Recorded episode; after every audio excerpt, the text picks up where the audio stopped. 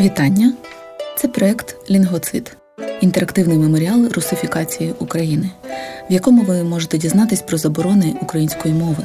Щоб отримати більше, встановіть на ваш смартфон додаток Лінгвоцид з App Store чи Google Play.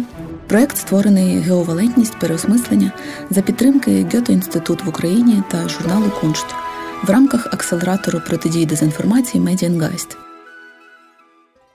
1976 рік. Цензура Кобзаря. Тарас Шевченко вперше видав свій кобзар у 1840 році в Петербурзі. У цей період кожне видання перед друком мало отримати дозвіл головного управління цензури Міністерства народної освіти Російської імперії.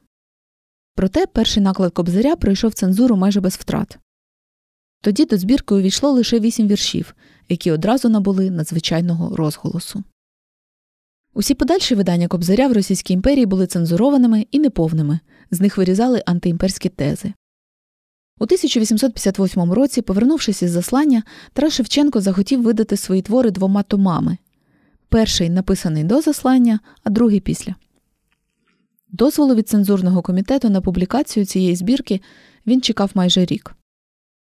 У багатьох віршах видаляли окремі рядки чи строфи, а сон, Кавказ, Єретик і заповіт на розгляд цензури марно було навіть подавати. Цензуровану версію Кобзаря Пантелеймон Куліш надрукував у своїй друкарні, а заборонені поезії передавав за кордон, де їх видали у Ляйпцигу.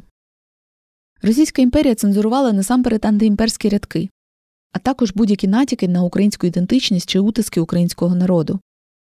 Тоді як влада хотіла пробудити високі почуття до величної російської держави, Шевченко зневажливо писав про Московію.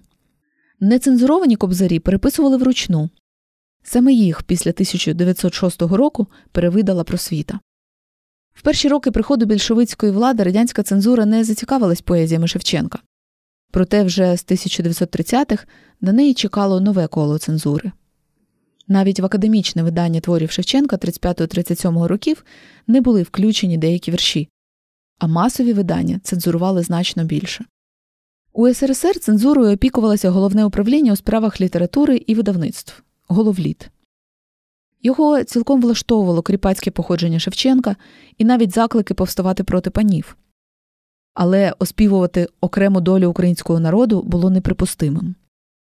Тож акцент його творів зміщували на любов до трудового народу і революційну визвольну боротьбу проти кріпацтва і царату.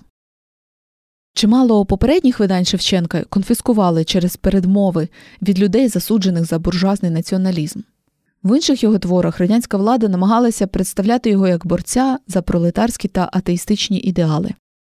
У 1976 році вийшло друком чергове видання Кобзаря у видавництві Дніпро накладом 25 тисяч примірників.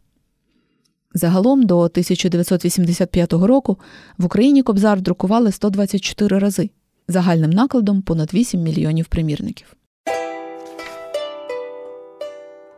Дізнатись більше про проекти його творців, а також встановити додаток з описами і маршрутами ви можете на сайті linguisite.in.ua.